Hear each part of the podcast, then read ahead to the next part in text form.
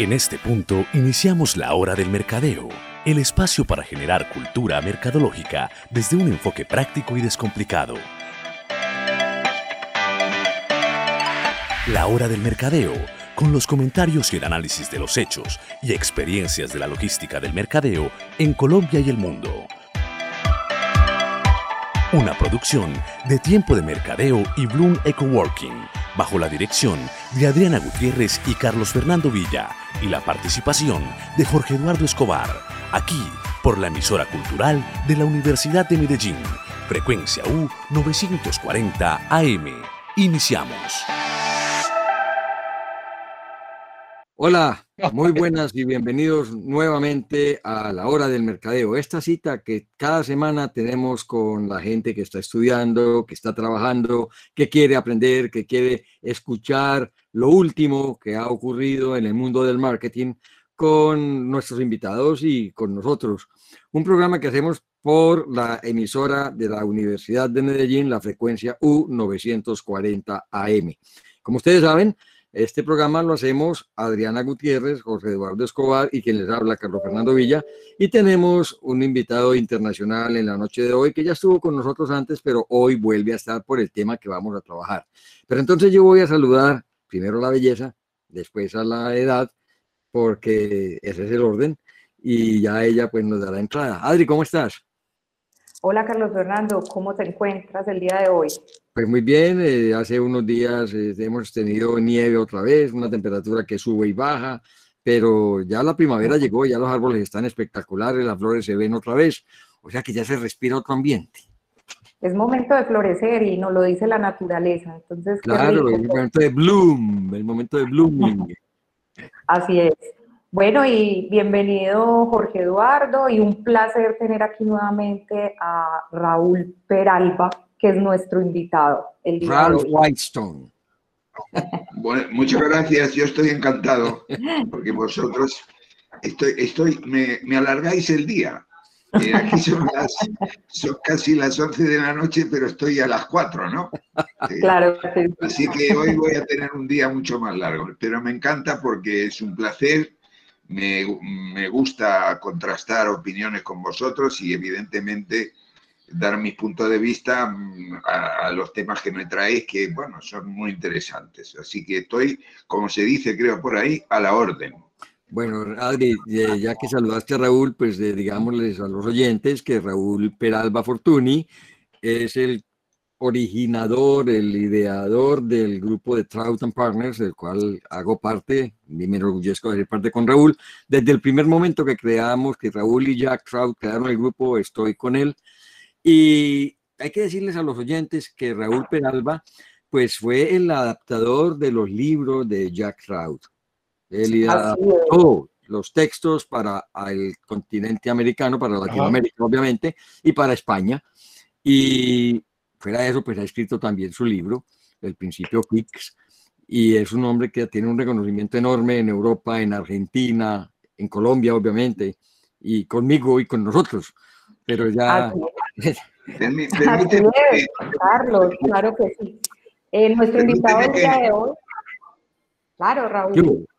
No, digo que me permíteme que te haga dos matizaciones. Jack Trout escribía para su mercado, que era Estados Unidos que es el mercado, porque para eh, un libro en Estados Unidos que va mal, vende 150.000 ejemplares. En España, eh, bueno, en España y Latinoamérica, el bestseller mejor que hicimos con los de Jack, que fueron las 22 leyes inmutables del marketing, vendió 35.000, que es muchísimo, es muchísimo, pero no es nada comparando con Estados Unidos. Entonces, cuando yo me eh, asocié con Jack, sus libros se vendían en Estados Unidos naturalmente y en los países de habla inglesa, pero curiosamente en los de habla hispana no se vendía casi nada, solo en México. Y entonces, entonces descubrí que en realidad no estaban escritos en español, sino que estaban escritos en mexicano. En vosotros, no, no, nada más os voy a dar una que me hizo muchísima gracia, probablemente la que me hizo más gracia ya que era el, el, el, libro Marketing de Guerra hablaba de la Super Bowl. ¿eh? y el, bueno, el, campeonato nacional. ¿Sabes cómo lo llaman en México? La super tazón. Claro. Entonces, claro, para un español. Entonces, lo que hicimos fue, él en el acuerdo inicial fue, le dije, yo no te voy a cobrar nada, esa va a ser mi contribución, pero voy a hacer que tus libros se vendan en los países hispanoparlantes. Y efectivamente eso hicimos. Y luego, oye, yo no tengo dos libros, no tengo un libro, tengo, con perdón, tengo cinco. Cinco. sí, sí. Pero el que más conocemos en Colombia es el principio. Sí, porque es el que más, es el último. El, primero, fue, se llamaba Marketing de Tecnología. Y, después el, de, el. ¿eh? el de la marca España. El de la marca España y luego uno, dos muy interesantes que, me, que son históricos, son historias sobre las marcas españolas y su proyección internacional. Y ahora, ahora, ahora voy a sacar, vamos a presentar, os hablé de un proyecto muy bonito que se llama 1785 eh, y cuyo objetivo es mejorar la autoestima de los españoles. De eso te hablé. Sí, yo soy coautor de este libro. A ver dónde está. 1785 motivos. Por los, que hasta un noruego, por los que hasta un noruego querría ser español. Bueno, pues ahora, esta semana vamos a sacar otro que se llama hispanotropía.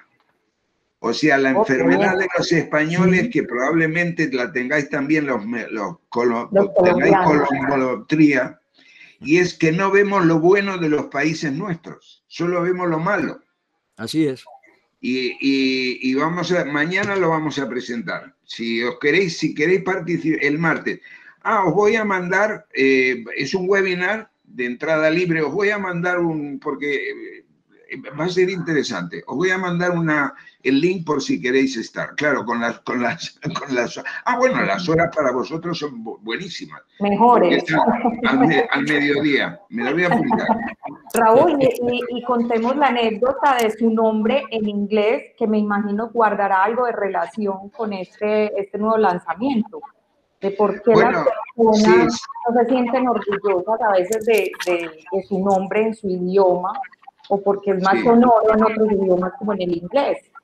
Bueno, eh, lo, del Ralph Whitestone, que es la traducción literal de Raúl Peralba, porque para, para desdicha de los que se llaman Rafael, en inglés Rafael es Rafael, con PH, pero Raúl es Ralph, que es mucho más bonito que Rafael. Y Peralba, del latín, es piedra blanca porque hay un monte en los Alpes italianos que está nevado todo el año y lo llaman la Pietra Blanca, y por, eh, Alba, perdón, Pietra Alba. Y por eso me lo digo, bueno, pues vamos a crear una marca en inglés y la puse. Y hace tiempo os comenté que, que había artículos firmados por el tal Ralph Whitestone, o sea, algún listillo que usó mi nombre. Pues hoy, hoy, me encontré, hoy, me encontré, un vídeo de mí mismo, pero anunciado como Ralph Whitestone. Estaba bien, Bueno, pero hablemos, vayamos a lo, Vayamos a, al, al, pero falta, que Jorge, falta, que Jorge, vuelva a aparecer, porque Jorge se quedó saludando y no, no dejó nada. Un saludo bien breve, Jorge, para que arranquemos. No fue que estuvo la, voz como estuve con la voz difícil aquí, me estaba entrando mal. No, eh, primero un saludo a Adriana, eh, como dice Carlos, la belleza. Segundo a nuestro invitado, a, Raúl. Eh, rico volverlo a tener con nosotros y Carlos Fernando, pues qué bien. La trilogía más el invitado, excelente. yo creo pues que vamos a disfrutar esta entrevista y hay unos temas bien interesantes para tratar con Raúl.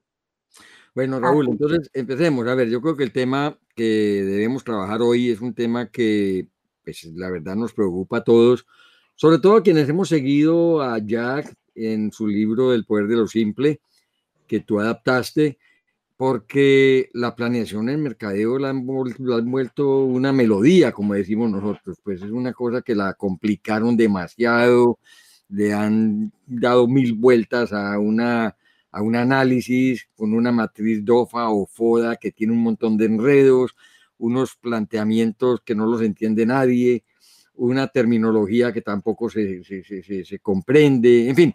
Y yo quiero que comencemos por ahí. ¿Qué ha pasado? Porque es que con la pandemia todo el mundo anda diciendo, bueno, ¿y cómo vamos a hacer un plan de marketing? ¿Cómo vamos a poder trabajar esto? ¿Qué, ¿Esto para dónde va? A ver, ¿qué nos puedes decir? Primero es decirte que este libro, que eh, en este libro además le, le metí mucha mano, porque ya que en realidad era un hombre puramente de marketing. Y yo soy una persona que tengo una formación un poquito diferente. Soy ingeniero y trabajé mucho en temas de comercialización de tecnología. Y además tuve eh, responsabilidades eh, de manager y entonces tuve que ver con eh, presupuestos, costes, relaciones humanas, etc. Jack era un, puro hombre de marketing que eso le daba mucha ventaja. Este libro, en este libro él incursiona en, en, temas que no son suyos, pero lo hace como siempre muy bien. Lo primero que hace es, como dice el título del libro, lo simplifica. Pero no es un problema solo de, de la gente de mercadeo o de marketing la complicación, es un problema de los seres humanos.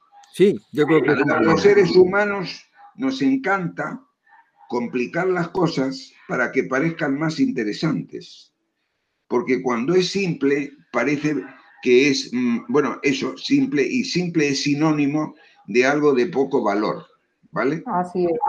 Entonces, ¿qué es lo que ocurre? Que por, por lucimiento, eh, la gente en general complica y fíjate que yo a raíz de este libro descubrí la diferencia entre dos palabras que se usan indiscriminadamente, pero que en español son clarísimas.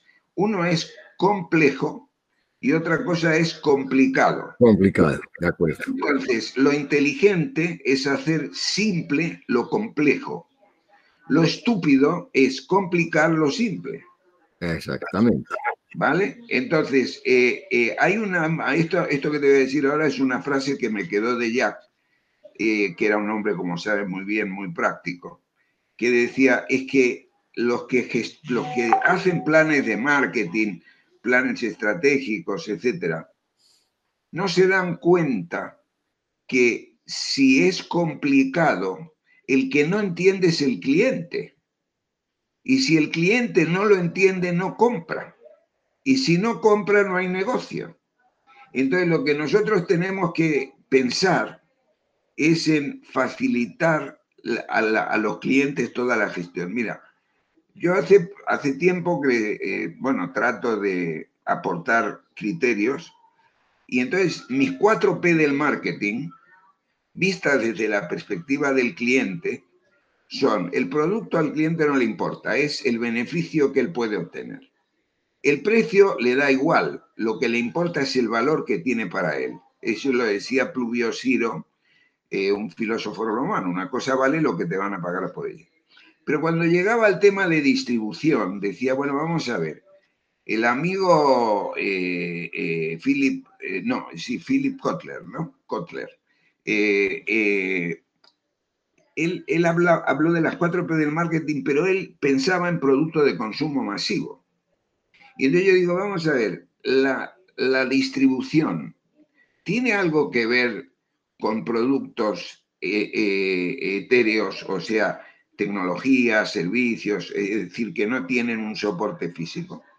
Entonces yo llegué a la conclusión que sí, que es la palabra comodidad. O sea, tú lo que tienes que hacer, tanto en un producto físico como en un producto intangible, hacérselo al cliente cómodo. Y entonces, cómodo es simple. Porque tú date cuenta, tú vas a... Eh, bueno, eso lo sabemos todos porque es donde hay más eh, confrontación, ¿no? Es decir, a las grandes marcas en supermercados les gusta estar en el, en, el, en el nivel de la estantería que el cliente no se tiene que agachar. ¿Qué significa eso? Que es cómodo. Comodidad. Pero a un, a un, a un cliente de, por ejemplo, una asesoría fiscal, le interesa entender lo que le dicen, no necesariamente saberlo, sino entenderlo. Y eso es la comodidad que me da un, un esto, asesor. Por eso yo ahora me entretengo muchos días mirando las páginas web de las, de las auditoras, de la grande, de la no entiendes nada, nada. No, no, no, no, eso pasa aquí, o sea, uno de los consultores, una, una empresa normalmente contrata a un consultor para que resuelva un problema y resulta que lo terminan volviendo más complejo porque lo enredan, lo, lo vuelven complejo desde la terminología, desde la forma en que lo abordan. Correcto. En, este, en este libro del poder de lo simple hay un capítulo que lo dedica a los consultores. Y ese es, el, capítulo, es, es el, el, capítulo que yo más amplié, porque eh, tenía experiencia, había trabajado como consultor. Y entonces eh, empieza el capítulo con eh, este, estos, este es el libro, con, con estos gráficos, ¿no? Que son complicadísimos y no los entiende nadie. ¿eh? Eh, eh, entonces, este es otro, este es uno de estrategia. Sí, es que así, es como que hacen las presentaciones en esos, en esos comités o en esas reuniones. Exactamente. exactamente, exactamente. Aquí le poníamos en el título del capítulo, era los consultores son el origen de muchos sinsentidos. Y entonces yo me busqué eh, unas definiciones muy simpáticas eh, y hay dos que son opuestas, pero que tienen que ver con lo que decimos. Una es el consultor académico, el profesor de universidad que se mete a consultor aprovechando que tiene, como podríamos decir, cierta autoridad. ¿Eh? La teoría, que conoce... Tiene la, teoría, pero también tiene cierta autoridad moral sobre los alumnos y entonces los alumnos que son directivos lo contratan. Entonces aquí, hay una, aquí copié yo una definición del Financial Times que me encanta. Dice, un consultor te puede explicar 100 maneras diferentes de hacer el amor, pero él nunca ha estado con una chica. Genial. E, eso es eh, la verdad. Luego te dice, pero tienes que tener, con ese tienes que tener cuidado porque te va a cobrar mucho dinero por no hacer nada. Pero luego en el mismo Financial Times, que tiene un librito que se llama How to Choose a Consultant, eh, te dice, un consultor es un señor que para decirte la hora te pide el reloj, te cobra por decirte la hora y a veces se queda con el reloj. Y, entonces, estos son los peores. Es decir, eh, lo hablábamos el otro día con Carlos, ¿no? Eh, al ah, final, la mayoría de, de, los libros son el resultado de una elucubración mental que ha hecho alguien, le pone un nombre raro y entonces, que eso también lo decía ya, como nadie lo entiende, dicen, uy, eso debe ser muy interesante hay que comprar el libro. Entonces, la, la, complicación está en todo el mundo, está en todo, eh, la vemos, lee, la prensa, lee los títulos, lee todo, porque tenemos la, la, actitud de que si no, si se entiende, no es interesante. Cuando es lo contrario, si se entiende, es efectivo.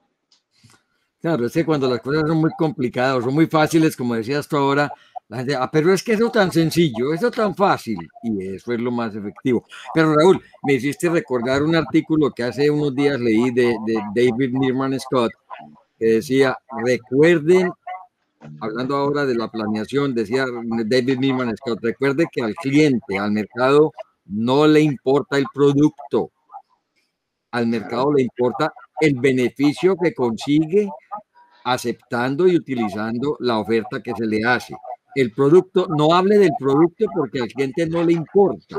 Al cliente le importa es el beneficio que logra con el producto.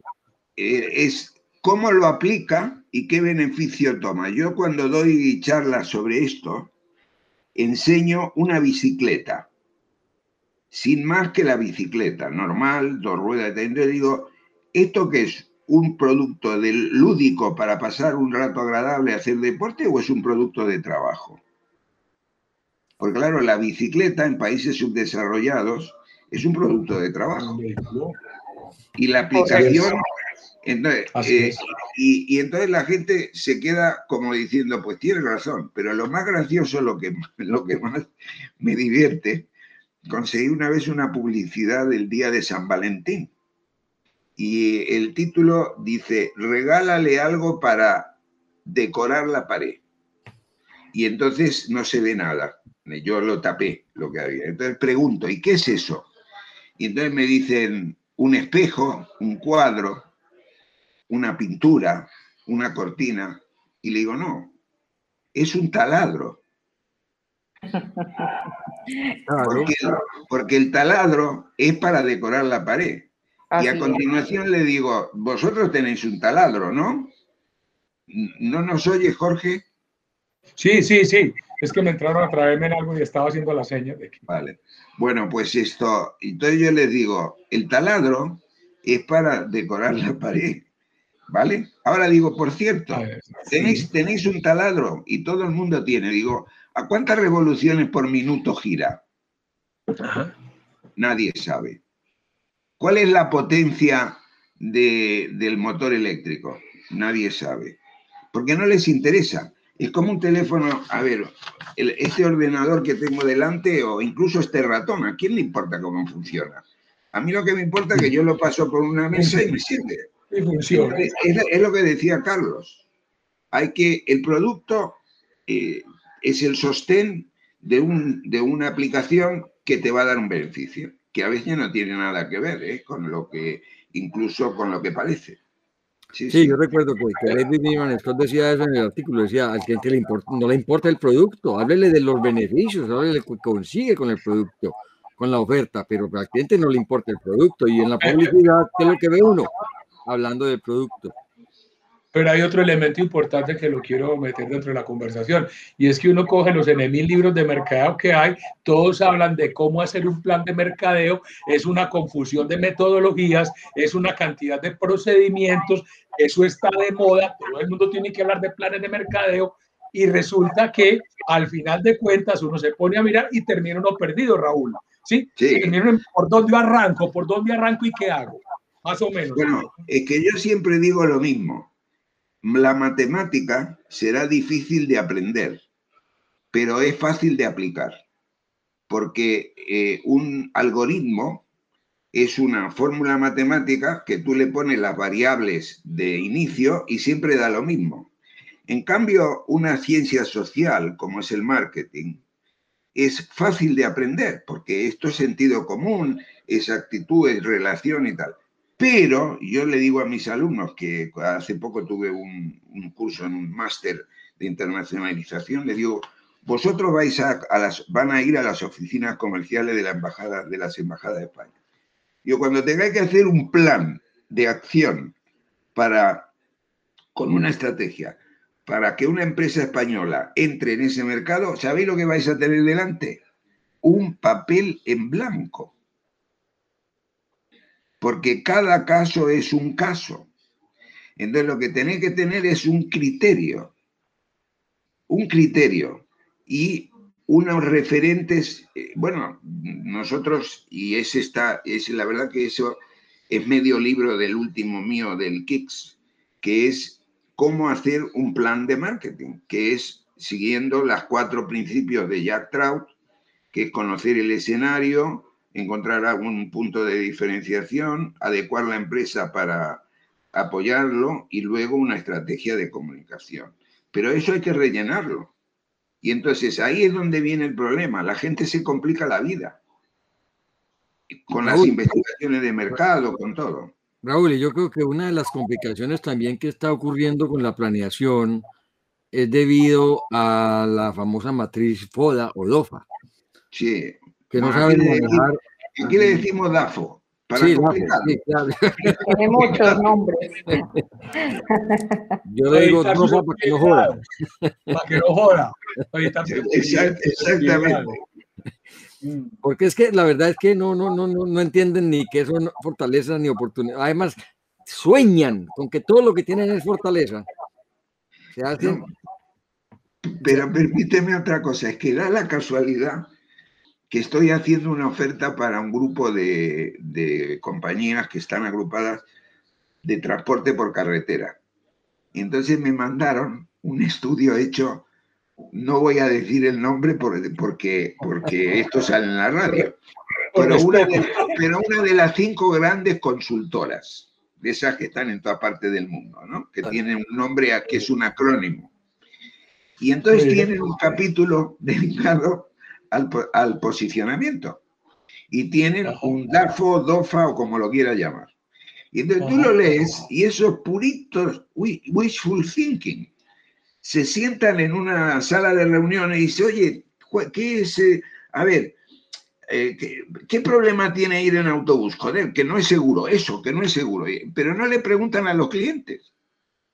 No le, y otra cosa que no hacen es comparar, porque la seguridad, por ejemplo, es un atributo difícil de medir, no es una característica. El porcentaje es una referencia, pero yo siempre digo, yo de estatura mido 1,74. Eso es indiscutible porque hay un metro. Ahora, soy simpático, depende. Si me comparan con vosotros tres, soy un tío, un muermo de Madrid. Pero si me comparan, si me comparan con un monje de clausura, soy simpaticísimo. Eso es Pero eso quien te lo tiene que decir es el que te valora. Claro. No tienes que ser tú. Y otra cosa que tiene que tener mucho cuidado, que también se lo digo, cuando vayas a preguntar, no vayas con una respuesta esperada. Porque si no, siempre te vas a encontrar que lo que te contestan es lo que tú creías que te tienen que contestar. Exactamente. El, el estudio, la investigación de mercado no es para confirmar, es para informar. Para averiguar. Sí. Para averiguar, para informarme. y tengo que tener la cabeza limpia, abierta y tener una actitud simple. Es decir, todo lo que me complique la vida, fuera. Yo necesito la esencia. Eh, tú hablabas del COVID, y que es, bueno, no, perdona, sigue, sigue, sigue, que lleváis vosotros el guion. Ya saldrá. ¿Qué más? no, y ahora, otro, otro aspecto en, en esa matriz que se inventó tu amigo Michael Porter,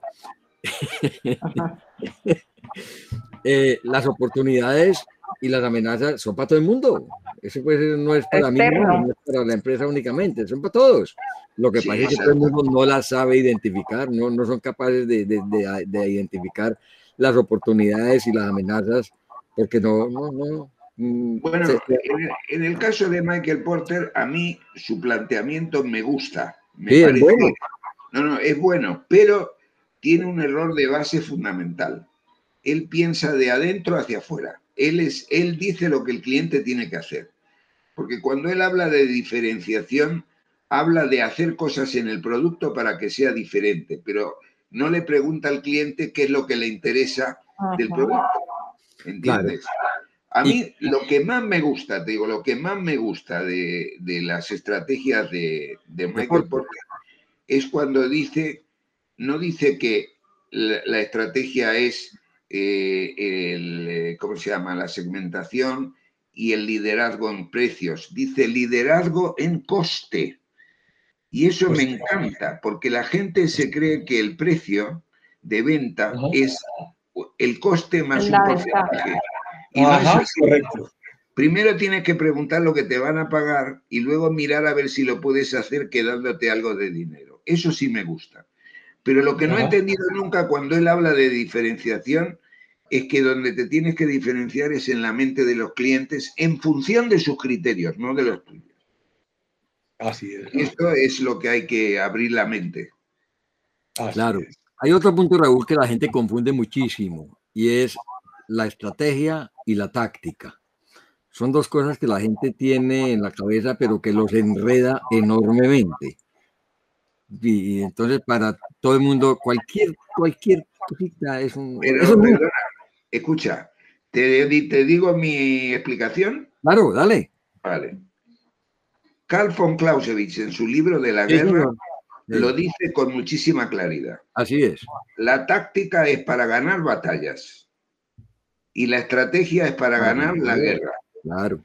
Y dice también, la, la, táctica es el uso de los medios disponibles para salir vencedor en la batalla. Y la guerra es el uso de las batallas para el fin de la guerra. ¿Qué quiere decir? Que a ti te puede interesar que una batalla la pierdas porque mientras te está ganando el enemigo, tú pasas y no te ves, por decir algo. yo esto lo he extrapolado a nuestra actividad del positioning y demás. Para mí, y en eso eh, Jack decía lo mismo. En realidad yo digo lo que decía Jack, lo que pasa es que lo he digerido creo que bastante bien. el concepto de posicionamiento es una táctica, porque para lo que sirve es para ganar la batalla en la mente de cada cliente. Es decir, capturas al cliente. Claro. y la estrategia es el llevar la táctica a la mayor cantidad de mentes que puedas para conquistar mercados. Y eso es lo que te va a hacer ganar la guerra. El tema es que la gente no, bueno, nada más tienes que oír a los comentaristas de los partidos de fútbol, ¿no? Hablando de táctica y estrategia. Ave María. Exacto, para darte cuenta que no se enteran de nada. Pero eso, eso, eso lo decía Clausewitz, que es, yo no sé si te lo conté nunca, tuve la suerte de que en Madrid, ahora vivo en otra casa, vivía en una casa y un día apareció por ahí un, un, americano que no era americano, era nicaragüense, pero estaba en el ejército norteamericano, era marine, era oficial y venía a hacer el curso de Estado Mayor en España porque a pesar de todas las bromas que nos podamos echar, eh, los, los, cursos de Estado Mayor españoles son muy buenos. Y entonces me hice amigo de él y le hablé del marketing de guerra y tal. Y el tipo me regaló copia de su carpeta de estrategia. Y entonces ahí está Clausewitz, mm, otro que se llama Holden, están todos. Y, y, y, de ahí aprendí mucho a distinguir este, estos dos conceptos. Porque son, es fundamental eso que estás diciendo, el tenerlo claro para, para saber para qué te va a servir. La gente, por eso Jack dice siempre, primero es la táctica, después es la estrategia. Después la estrategia, obviamente. nosotros la ventaja que tenemos con la, la, guerra que desarrollamos en el mercadeo o en el marketing, siempre el campo de batalla es muy parecido. Entonces la, la, la táctica te sirve para todos. El, truco está en que llegue a muchas mentes. Pero sí, sí, creo que esto se lo hemos dejado bien claro a vuestros oyentes. Yo creo que sí, no sea no, sino que te llame. Perfecto, sí, así es. Así es. Sí, de pronto retomando un poquito eh, al tema de la, del poder de lo simple, eh, el truco también está en despejar la mente y pensar de forma más, más clara, filtrar la información y así agilizar todo el tema de, toma de, decisiones.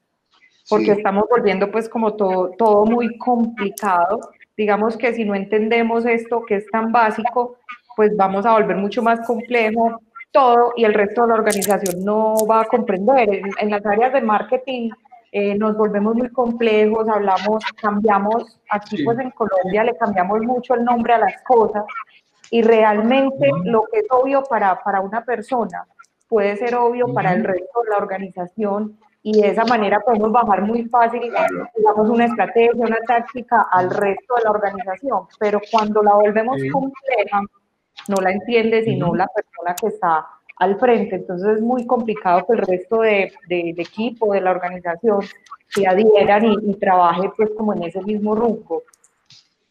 Mira, eh, en el libro, ¿Perdón? Eh, no, no, tranquilo, Raúl, sigue que a comentarle algo. No, digo, que, digo que en el libro de Jack, el del poder de lo simple, eh, hay varias sesiones o secciones. Y la primera es los fundamentos de lo simple. Y ahí hay tres cosas que él dice que tenemos que corregir para no eh, rechazar lo simple. Lo primero es entender que lo simple es lo mejor para relacionarlo con los clientes, porque es lo que, lo que nos va a permitir que nos entiendan. Lo segundo es que eso que le vamos a decir a los clientes tiene que encajar en el sentido común, pero también esa palabra, ese concepto tiene algunas confusiones, porque la gente cuando habla de sentido común cree que es su sentido, pero el sentido común es el que tiene la mayoría de, exactamente. Y el tuyo puede coincidir o no, lo que importa es que tú te adecues al de tus eh, al de tu target. Y el tercero, el tercer elemento que complica las cosas es el lenguaje, el tratar de ser eh, eh, complicado para que parezca interesante, ¿no? Hay 20.000 frases de gente inteligente diciendo estas cosas, ¿no? por ejemplo, Miguel de Unamuno, el español, decía, la falta de sencillez lo estropea todo. Entonces, yo en este libro hice un jueguito que consistía, vosotros conoceréis refranes españoles, ¿verdad? Vale, bueno. Entonces, H2O que no has de ingurgitar, permítele que discurra por su cauce. Es decir, agua que no has de beber. correr. cavidad, cavidad gástrica satisfecha, víscera cardíaca eufórica. corazón contento. En este, lugar, eh, eh, en este lugar existe un felino en cautiverio. O sea, aquí hay gato encerrado. y así lo pueden complicar todo. Eh, yo cuando tengo que dar, a, bueno, ahora doy menos porque como no puede haber conferencias como antes, pues, pero cuando hacía algo de esto siempre una semana antes me buscaba títulos en los periódicos. Os puedo asegurar ah, que hay cada título que es que no lo entiende ni el que lo escribió. Es, es, tremendo, es tremendo, tremendo. Claro, acudir a, una, a, una, escritura, en el caso de la escritura clara, sencilla, como habla pues, la gente, que lo entienda todo el mundo, que lo entienda desde el gerente hasta el personal de servicio. Exactamente. Eh, bueno, eso es lo del principio KISS, Keep It Simple Stupid. El famoso ingeniero americano, que ahora no me acuerdo cómo se llama, o se llamaba, se llamaba. le decía a sus colaboradores, antes de traérmelo a mí, se lo contáis a vuestra madre o a vuestra abuela. Y si no lo entiende, no me lo contéis. Totalmente de acuerdo. totalmente. Es, exactamente. Es que pensamos que mientras más complicadas y pomposas sean las palabras, la escritura es, de alguien más inteligente. Yo, siempre, eh, cuando le cuento a los muchachos, sobre todo jóvenes, sobre este tema, les digo, eh, no sé si se llamaba así en, Colombia, hubo una película de Robert Redford, que era el director, no trabajaba, que se llamaba El río de la vida, que contaba la historia de un pastor protestante que tenía dos hijos, uno muy serio y el otro muy tarambana. Y entonces eh, por la mañana iban al colegio y por la tarde él les hacía hacer trabajos en casa. Y entonces les decía, mirar, va, ir a, ir a leer una página de la Biblia y me la copiáis. Y entonces los tenía dos horas copiando la página.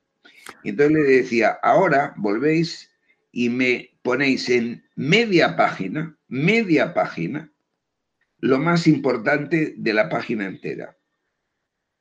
Y luego le decía, y ahora volvéis y de la mitad, me, con la mitad, me explicáis lo crucial yo siempre le mm. digo a, los chicos jóvenes cuando digo, mirad, vosotros cuando tenéis que hacer un, informe, eh, sí, claro, si tenéis tiempo, si viene el jefe y te dice que se lo lleves en 10 minutos, lo vas a tener complicado, pero si, te, si tienes un día, tú lo escribes, tú lo escribes. Después que lo escribes, lo dejas a un lado y te pones a hacer otras cosas. Y al cabo de un rato lo, vuelves a leer con un lápiz en la mano o un, bolígrafo y tachas todo lo que sobra y simplificas todas las frases que puedas. Luego lo vuelves a dejar y, y, haces otras cosas y, y, vuelves a hacer lo mismo por tres veces. Y cuando ya lo tienes y verás que habrás empezado con una página entera y habrás terminado con tres párrafos. Cuando lo tengas escrito, entonces vas a un compañero que no sepa de qué va la, la cosa y le dices, lee este papel. Y después que lo ha leído, le dices, ¿qué es lo que has entendido? Y te puedo asegurar que así se evitan muchos errores, porque la gente escribimos pensando que el que va a leer lo va a leer sabiendo lo que yo sé y pensando como yo. Entonces, me parece muy bien y te voy a, te voy a recordar quién, quién es el autor del principio Kiss. Es el piloto que todas las Ay, Johnson, Kelly Johnson. Kelly Johnson. Kelly, Johnson. Raúl, hay otro punto en la planeación que a la gente se le vuelve un enredo enorme y es corto plazo, mediano plazo y largo plazo. Porque recuerda que cuando los japoneses hablaron de largo plazo, hablaban de 25 años y eso pues... Claro, sí. ahora con la pandemia que han enredado tanto, mucha gente dice, bueno, entonces, ¿qué es largo plazo? ¿Un año? ¿Dos años? ¿Cinco años? ¿Cuánto es un largo plazo? ¿Cuánto es un mediano? ¿Y cuánto es un corto plazo? Eh, vamos a ver, depende, depende. Claro, es la mejor respuesta, depende. No, no, espera, espera, depende del negocio. depende del negocio. Si tú vas a montar un restaurante el largo plazo pueden ser tres meses. Si vas a montar una fábrica siderúrgica, el, corto plazo pueden ser cinco años. Pero donde está, eh, me parece a mí, eh, la clave es en no hacer planes rígidos, en hacer planes flexibles. Porque si hay, hay empresas que te presentan el plan estratégico del año y pase lo que pase, intentan cumplirlo. Ah, y eso es imposible en el mundo que vivimos ahora. Entonces, tú lo que tienes que, lo que tienes que estructurar es un mecanismo de adaptación a las circunstancias.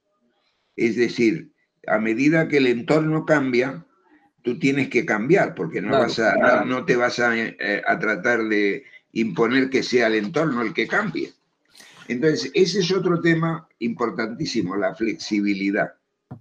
El tener la capacidad y, la humildad, y la humildad de corregir aun cuando vayas en contra de lo que hayas dicho al principio. Pero tienes que tener el valor de decir, muchachos, me equivoqué o esto cambió, pero esto ya no es así.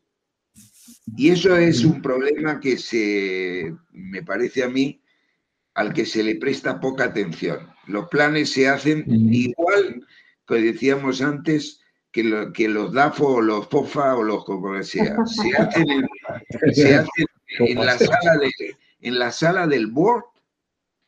Se creen que son el Espíritu Santo hablando eh, esto, ¿cómo se llama? Cuando el Papa habla eh, sin equivocarse. Es cátedra, es cátedra. Es cátedra, exactamente, gracias. Hablando es cátedra y ya lo dije y eso es así porque lo dije yo, no señor. Lo que tienes que tener es un seguimiento permanente y evidentemente flexibilidad, pero incluso más que flexibilidad, previsión. O sea, ver, anticiparte, no trabajar por reacción. O sea, no esperar que pasen las cosas para cambiar, sino tratar de cambiar antes de que pasen las cosas. Y tener en la empresa a alguien o el propio departamento que esté ocupada en estas cosas. Porque ya te digo, se trabaja mucho de puertas para adentro. Si hacen los planes, se encierran adentro y les da igual lo que pase fuera, llueva, haga sol, truene, les da igual. Ellos hacen lo mismo y no puede ser. Claro, sí, esos planes que, que quedan para adornar las bibliotecas, como tantas veces dijo Jack, que son espectaculares porque los empastan, quedan muy bonitos, muy elegantes, adornan perfectamente las bibliotecas. Lo mismo que las misiones y las visiones, adornan las paredes muy bonitas. Bueno, yo creo que... Perdón, Jorge, sí, dime. Eh, no, que yo complementaría, Raúl, lo que tú has dicho y lo que dice Carlos. Eh, en el cuento de la capacidad de análisis, uno nota también es que, es que uno, uno no va analizando por simple inducción del Espíritu Santo. O sea, para uno poder analizar tiene que tener un bagaje y tiene que tener un background de una cantidad de cosas. Uno ahora nota cómo... Eh, la gente, la gente que se dedica no más que a Internet, pues van teniendo una capacidad de análisis al mismo nivel de lo que te da Internet. Sí, muchas veces superficial, no se logra profundizar y me parece que la parte de mercado, lo que es estratégico, pues tiene que tener una gran capacidad de análisis y eso va acorde con la, con la capacidad que, yo mismo voy creando. ¿Mm? Date cuenta que con la gran capacidad que tienen las herramientas informáticas, probablemente lo más difícil es desechar la información que no te sirve para nada. Porque te indigestas. Y entonces terminas utilizando datos que no sirven para nada. Así es. Es muy cierto. es, muy cierto. mucha frecuencia. Raúl, eh, otra pregunta. Al principio tocamos el tema, pero creo que es interesante volverla a plantear. Porque cuando se va a hacer un plan de mercadeo, la gente cree que pues lo que se hizo antes o se va a, o se actualiza o se echa al cesto de la basura. Y entonces vuelven a hacer investigaciones. Y en el libro después de lo simple lo, lo, lo, dice Jack muy claramente. Eh, eso genera muchos problemas porque la investigación es como tú decías ahora, para averiguar algo, no para, eh, eh mm, ¿cómo era que decías? Para corroborar lo que yo pienso. Reafirmar. Para reafirmar, para averiguar. Cuando no se sabe, hay que investigar, pero cuando se sabe, pues sobra. Bueno, en realidad, eh, eso también lo decía mucho Jack. No hay nada más peligroso que cambiar de director de marketing en una empresa que va bien. Exacto. Porque entonces llega a buscar. Porque llega, llega el, nuevo y quiere hacer notar que llegó. Y esa es la historia de Pepsi y John Scully, que fue el de la Si eres joven, bebe Pepsi. Entonces, eh, efectivamente, lo que hay que tener cuidado es de cambiar por cambiar, que es muy común, muy común. Porque el que llega quiere que se, que se note que ha llegado. Pero para eso debería de estar el SEO, ¿no? Claro. El, director de, simple, de simple eso no tiene nada, es complicar otra vez el asunto. Y a, lo mismo, al poder de los... Sí, sí. sí, como, como, se nos está acabando el tiempo y la verdad vale la pena dejar algo muy, muy claro. Yo quisiera pedirte, a ver, un consejo para la planeación. En este momento en que estamos todavía en la época de pandemia, en que la situación no ha mejorado como se pensaba que podría haber mejorado, la gente sigue inquieta sobre procesos de planeación. Un consejo para la gente de marketing? Yo creo, yo creo que el, el consejo más útil es gestionar bien el conocimiento. O sea, eh, un plan de marketing lo hace el departamento que sea, lo tiene que definir al final el CEO, porque por algo es el CEO. Pero toda la compañía debería de intervenir. Toda, de acuerdo. En la medida que corresponda, ¿no? Ah, claro. Eh, es decir, el de I más D, el de, el de producción, el de control de calidad, porque lo que no se puede es eh, hacer de las empresas celdas cerradas, es un sistema holístico.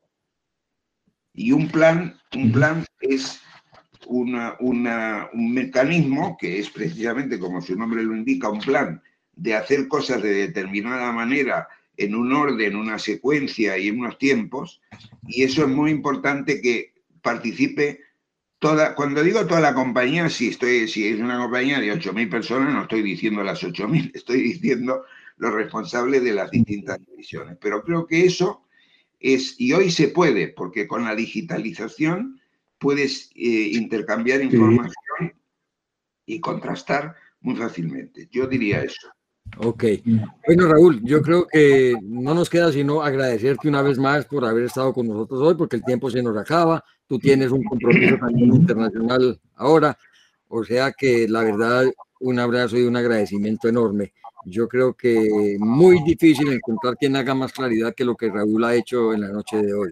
Eh, Adri y Jorge, los dejo, pues despidámonos de Claro que sí Raúl, un placer tenerlo por aquí de nuevo. Esperamos que tenerlo en otras oportunidades, como siempre. pero, que la próxima vez sea en persona para cuando ya logremos, claro, cuando ya logremos la consolidación del grupo que estamos, que, del que tú también haces parte, entonces ya tú tienes que viajar a Medellín para que, y yo también, para que podamos entonces hacer en persona todas estas cosas. Encantadísimo.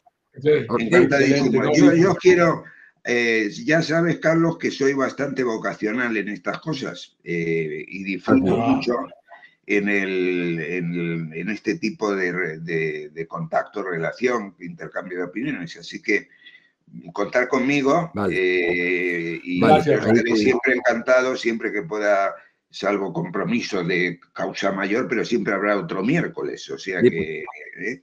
Claro. Y, les agradezco la confianza y sobre todo también vuestra simpatía y vuestra acogida y vuestra actitud tan amistosa. ¿vale? Gracias, Raúl, porque digamos a la gente, Raúl tiene seis horas de diferencia y entonces... Siete, este siete, siete, no, pues claro. Siete. Está contando con la mía aquí, son seis conmigo. Son, son 12 de la noche. Faltan 10, 15 minutos. Pero, pero, tenéis, pero tenéis una cualidad, me mantenéis despierto, que eso no sabéis el mérito que tenéis, que yo me duermo enseguida.